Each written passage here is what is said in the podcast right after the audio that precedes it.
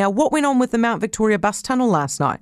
So, at first, there were reports that some of the tunnel roof came down on a bus, but then they said it was more likely to be falling branches. And now the plot has thickened because maybe those branches didn't just fall, they were thrown down. With us now is Richard McLean, spokesperson for the Wellington City Council. Afternoon, Richard. G'day, Heather. Do we know what happened?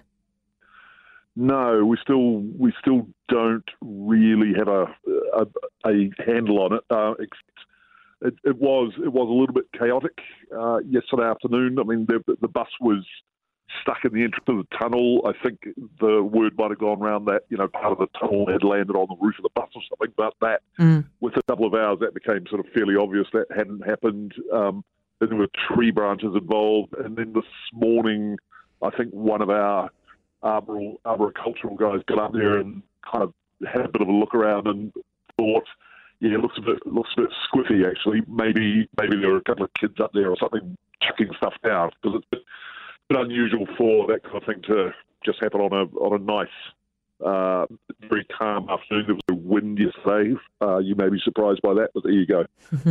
okay, so so if there was no, so so basically, the most likely explanation right now is that somebody's thrown these these branches down. But why would they do that, Richard?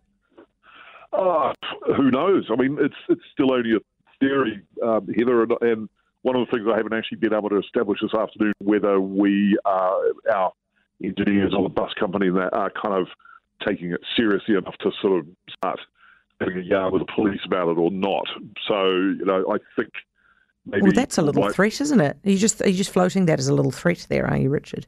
Oh well, no one's being no one's being threatened at the moment, but, uh, but you know, fess up if maybe, it was you. Well, the, the, funny thing is, I was just talking to around the office, and, and people who've lived there, and it's quite a quite a popular place for daredevil kids to go and all that. So mm. you never know what might have happened. All right. Well, best of luck trying to get to the bottom of that. Um, thank you for that, Richard McLean, Wellington City Council.